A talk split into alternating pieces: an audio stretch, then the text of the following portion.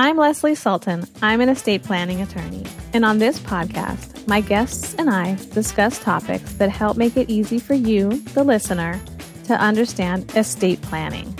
We break down complex legal concepts into everyday situations so you can understand the whys and how to protect and build intergenerational wealth. We call it the legacy purse because, after all, estate planning is a gift you leave your loved ones. So many people are under the misconception that if you have a will, you simply follow the will. And that is just not the case. The mere fact that someone has a will doesn't mean anything. That will needs to be probated. Probated basically coming from Latin to mean proven. It has to be proven to be the legitimate document of the decedent, the decedent being the person that died. Today, we are going to talk about a legal court process known as probate. To help talk about the probate process, I've invited attorney Andrea M. Arrigo to join me today. Andrea is a cum laude of Fairfield University and graduated on the Dean's List in 2003 from St. John's School of Law. In early 2019, Andrea was sworn into the U.S. Supreme Court, a ceremony necessary to be able to argue cases there. She runs her law practice in Brooklyn, New York, and serves clients in the areas of real estate, probate, and personal injury. Andrea, thank you for joining me today. Thank you, Leslie. I have to say, I'm very excited to be here.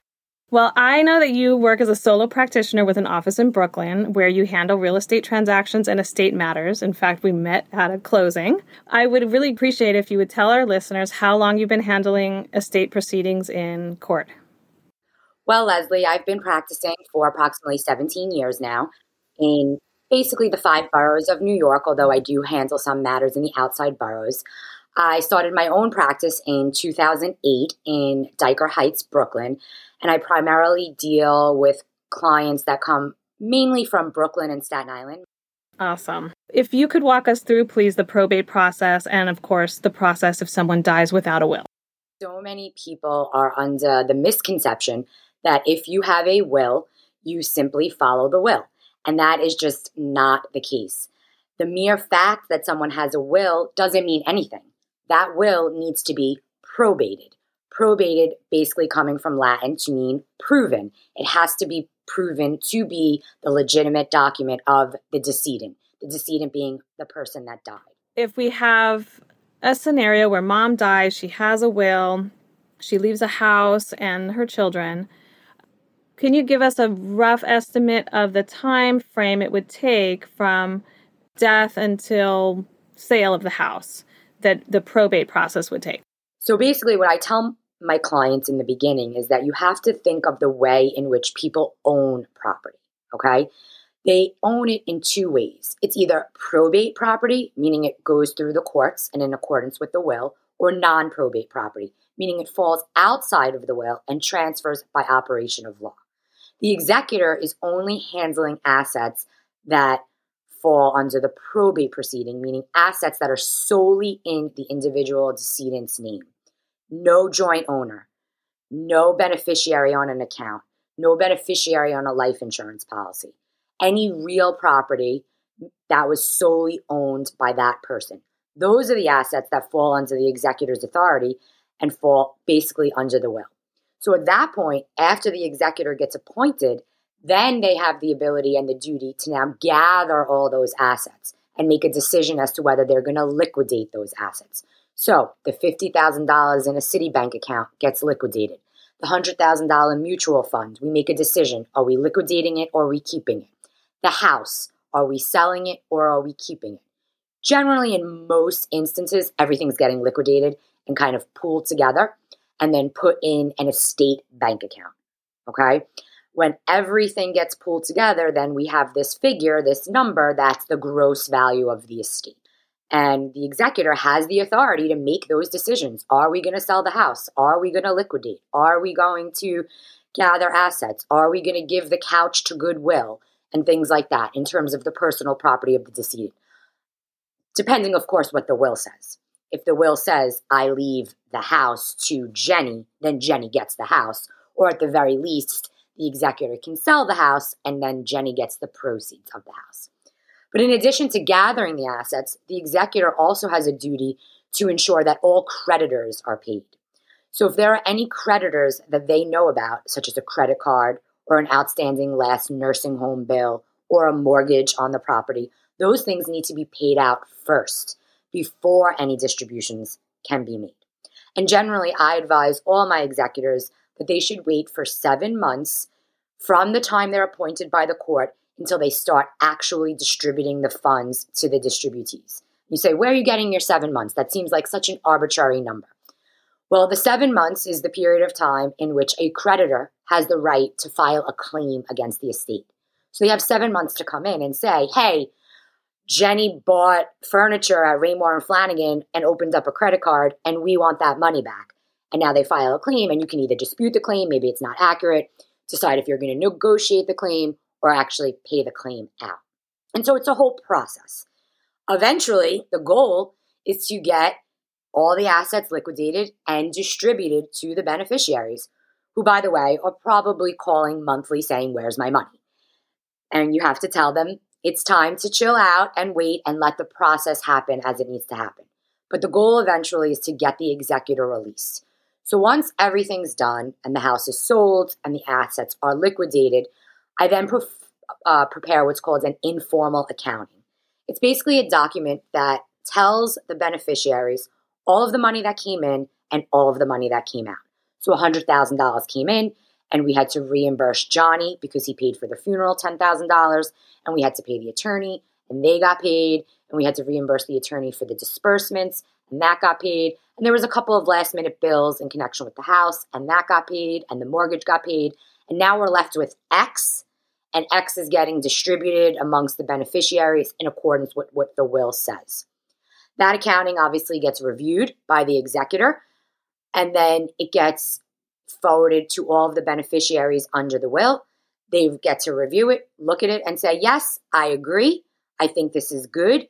And I'm going to sign off and I am going to release you from liability. You did not run off to Costa Rica and spend all mom's money. You did the right thing. You paid who you needed to pay, and we're good. And then those releases get filed with the court and basically finalize and say, Mr. Executor, you're off the hook. You did your job. It's a lot from beginning to end, and it seems like a lot.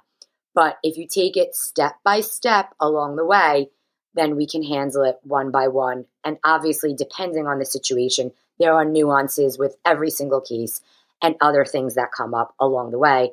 And of course, we haven't even discussed any kind of tax consequences or tax liability. Yeah, give my listeners an idea of what it would cost them to go through this probate process. So it is difficult to to also discuss costs because again every single situation is different and it, and there are nuances in every situation and different things that come up um, i generally give my clients different arrangements and different free options depending upon what works for them i either charge an hourly fee which means as i bill my time accordingly and they pay me whether it be on a monthly or a bi-monthly schedule or i charge a percentage of the gross value of the estate or depending upon what needs to be done, sometimes it will just be a flat fee. I've found that most individuals that are coming to me don't necessarily have the money to pay for an attorney on an hourly basis. They're waiting for the money that's tied up in the estate.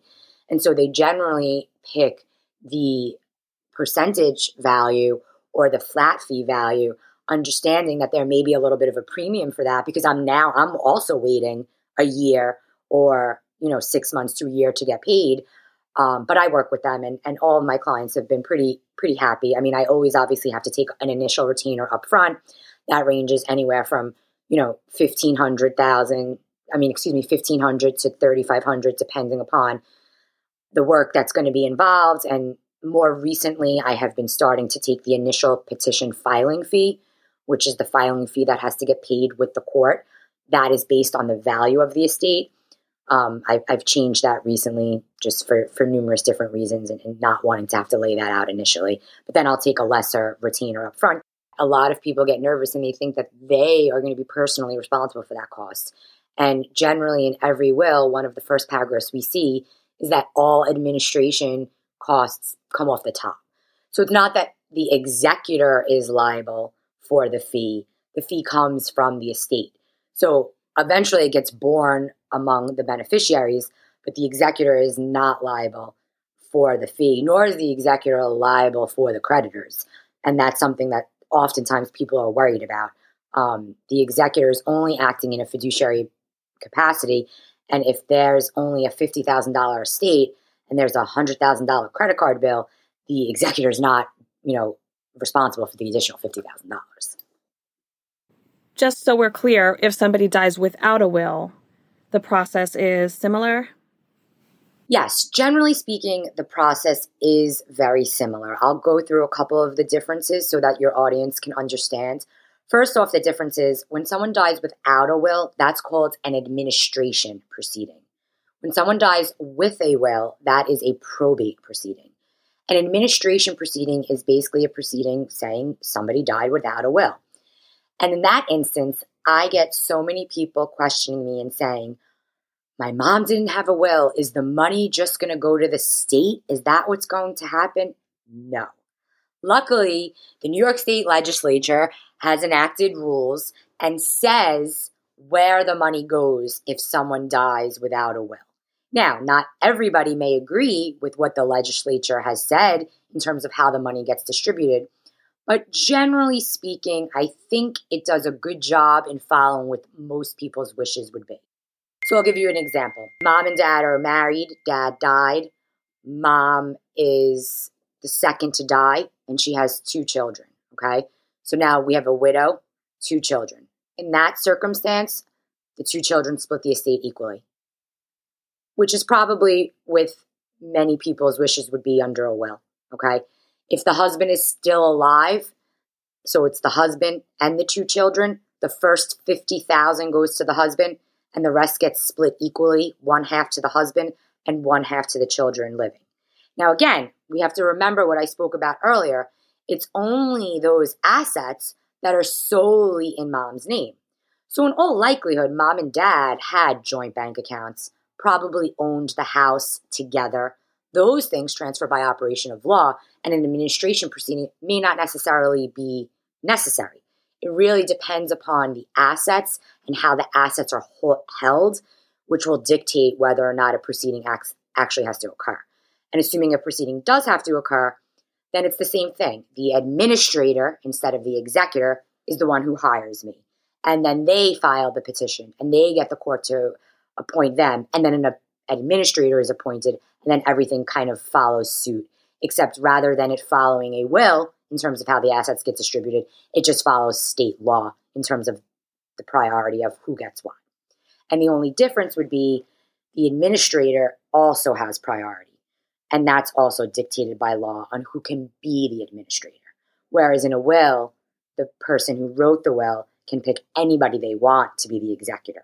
Whereas in an administration proceeding, the law dictates spouse has priority of right number one. If there is no spouse, then it's the children. If the children are deceased, then it's the grandchildren, or so on and so forth, depending upon the circumstances. Okay, this is a great segue into my favorite part of the podcast, which is the nightmare estate stories. And you have so much experience with litigation, so many years of doing this, that I would love to hear um, some of your nightmare stories that you could share with our listeners. So it, it's funny that you should talk about nightmare because I'm actually semi in the midst of one and just kind of finished it and it and it crosses over a couple of different areas of my practice. So it, it may take a little time but I, I, think people will get the gist of what's going on. Basically there were four siblings that owned a home three of whom were never married. One of whom was married and eventually the house was owned by a b c and d and d's husband. D and d's husband die and by operation of law their daughter basically inherited that house. There was no will. We didn't have to do an administration proceeding because real property transfers by operation of law to the next of kin. She was the only child. And so ultimately she ended up with the house, with the quarter of the house, I should say. So now we have A, B, C, and E, if you will, the niece of A, B, and C as the owners of the house. And A dies. A dies with a will, and that's how I kind of got involved. E, the niece, was the executor named in the will. And so I petition the court, I get her appointed, she is appointed, And now she has to make a decision of what are we doing? Well, the decedent only owned 25% of the house. She owned 25% of the house. And the aunt and uncle owned 25% each, and they were still alive and they were living in the house. And they by the way, there was a reverse mortgage on the house. So, and the aunt and uncle were elderly in their 80s, if not 90s. And so she didn't want to sell the house and kick them out. It was always the intention that this house was going to be there until they were no longer alive. So we kind of just sat on it. She was appointed and we didn't do anything. We didn't do any transfers. B and C continued to live in the house. The reverse mortgage kept coming out. B and C were living on that, and all was good for a couple of years. As B and C were getting older and older and older. Unfortunately, in the midst of all of this, the niece actually passed away. And the niece, as you know, was appointed executor of the uncle's estate. The niece was married and had children and lived in Connecticut. So we had to do a proceeding in Connecticut for her husband to be appointed executor of her will in Connecticut. Okay. In her will, she left her share of the house to the her two children. In New York, we had to do what's called an ancillary proceeding because there was property in New York that she owned. So after the husband was appointed in Connecticut, we then do um, a proceeding in New York whereby the husband now gets appointed as the ancillary executor of her estate in New York. So now we have that proceeding of his estate, but now we still have the uncle that she was the executor of. Then we have to move, go back and look at his will and see who his successor executor is. That's basically second in charge. That happened to be the niece's son, the great nephew. So then I get retained by him and we do a proceeding to have a successor executor appointed. So now he's the successor executor of the uncle. The husband is the executor of the aunt, and we still have B and C alive, continuing to get older and older and older. The nephew gets to the point where they're very old. The house is becoming dilapidated. He wants to get them closer to them. He also has power of attorney. They have wills, the whatnot. They get moved to be closer to him and we enter into a contract of sale for the house. As successor executor and as ancillary executor, being still still alive, they are 97 and 101. In the midst of our contract, unfortunately, one of them died. And so that put the entire contract on hold in the midst of COVID. And I had to do emergency letters to get the nephew, who was the executor in B's will, appointed. And luckily, the court, the Kings County Surrogate, did a great job. They they they looked at my letter, my request for urgency, and I did get him appointed fairly quickly. Although there were a lot of nuances with that because it was a Connecticut resident at the time, and so we had to get a New York State tax affidavit waiver and things, but it eventually got done. And we actually did not lose the real estate deal, and the transaction closed on Monday. And so I was very excited that we were able to do that. And, and that was a situation where there was a lot of moving pieces and a lot of moving parts. And we just, you know, we needed to get this this house sold because the bills were racking up, the real estate taxes weren't being paid, the reverse mortgage was getting higher and higher, and, and we just needed to get rid of it. And, and so that that was probably my most newest nightmare story, if you will. I feel like you're part of their family now. Wow. Of course, if we're going to share a nightmare story, I would love to hear a success story um, that you've experienced that helped people through the probate process. So with success stories, it's it's a little bit different because obviously I'm dealing with people really on their on their worst day. They just lost a loved one and they're emotional and they're upset and they don't know what they're going to do next and how they're going to go about the whole process. And so for me, the success is really in every case in just trying to close it up and make it as seamless as possible for the clients. We're going to get to the end eventually. You just got to stick with me and go through each thing one by one and listen to the advice that I'm giving you and follow what I'm saying and we'll make it through and we'll make it as clean as possible and so for me, any estate that I can get closed out in under a year is really a success. And that and that doesn't necessarily always happen. And certainly now with COVID, it's it's very, very different scenario. As things get better, we will continue to be able to improve and things will, you know, continue to get better and we'll move faster. Let's talk about trusts. I am a firm believer in helping keep people out of court, out of the probate process whenever possible by advising a client to create a trust, assuming it's in their best interest. I know you are a little skeptical about trusts, so please share with our listeners your hesitancy with regards to trusts in estate planning. Yes, Leslie. It's it's not that I am necessarily against trusts. I certainly think that they are a very useful tool in numerous circumstances, but it's a tool that needs to be utilized properly so that it can get the consequence and the effect that you want. And the problem that I see so many times is that people have a trust drafted and they never fund the trust. And so the trust is just a legal document saying where you want your assets to go or what you want to happen. It doesn't necessarily say what the trust owns. You actually have to transfer ownership and have the trust now own the property. So if you want to put the house that you live in into the trust, the property needs to get transferred so that the trust can own it. Similarly, if you want to change bank accounts and have the bank accounts owned by the trust, that all needs to be done with whether it be your financial planner or the bank or whatnot. And what I find so many times is that they start this trust and they fund the trust and they fund the trust with almost everything except they forget one thing. And if they forget to fund it one thing and they still own something solely in their name, then we're just back to the whole probate and administration proceeding anyway.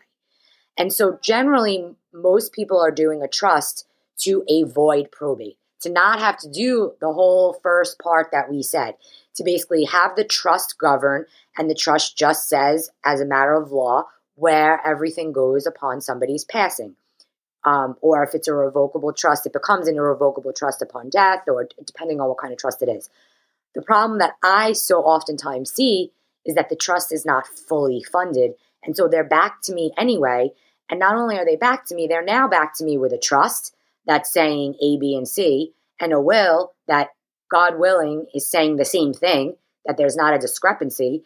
And we have to probate the trust anyway. And then we have to administer the, excuse me, probate the will anyway. And then we have to administer the trust. And so they're in the same position. So the, the biggest thing that I can tell all clients and all listeners especially when your parents go to the attorneys and the attorneys do the trusts for them, you have to make sure that the trust is funded if that's what you want. Because if the trust is not completely funded, it makes no difference that you have a trust. And I do think it's a little bit incumbent on the listener or the client to to make that request of the attorney and say, are you going to help us with the funding process? Is that included as part of the fee? Do we pay you extra for that? And if the attorney's offering to pay to do that as an additional fee, and you're willing to pay that, definitely take the attorney up on that option because the attorneys do that. They know how to do it, they know how to do it efficiently and effectively. Um, and that's going to ensure that your trust is properly funded.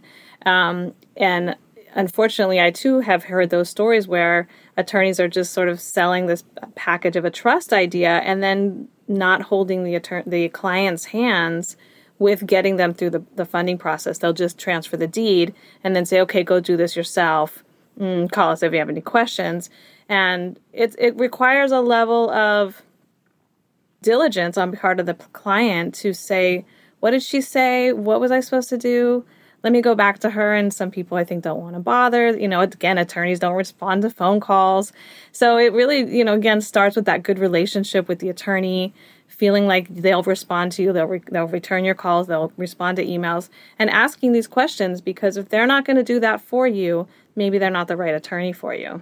As we start wrapping up, Andrea, can you share with our audience some of your favorite free tools or resources that they can check out? Maybe some books, documentaries, YouTube channels, anything that you think our listeners can do after they listen today to get more information?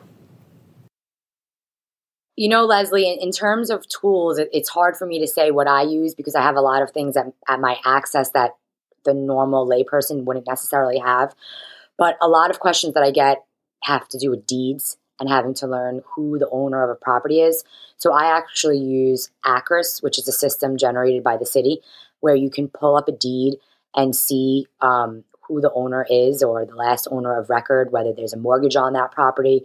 And that tends to be a very useful link for a lot of people. Great. And we will make sure to include all of the ways that listeners can contact you in our podcast notes. Andrea, thank you for coming out and being on the Legacy Purse to speak about your work and the estate administration probate process. And we really appreciate you being here. Thank you so much. The Legacy Purse was brought to you by Sultan Attorney in New York and produced and edited by Xavier Mejia in Los Angeles. You can support our podcast by liking this episode and subscribing to it. You can also support us by rating this podcast in your app and by following us on social media at Sultan Attorney. For more information on this episode, visit legacypurse.com.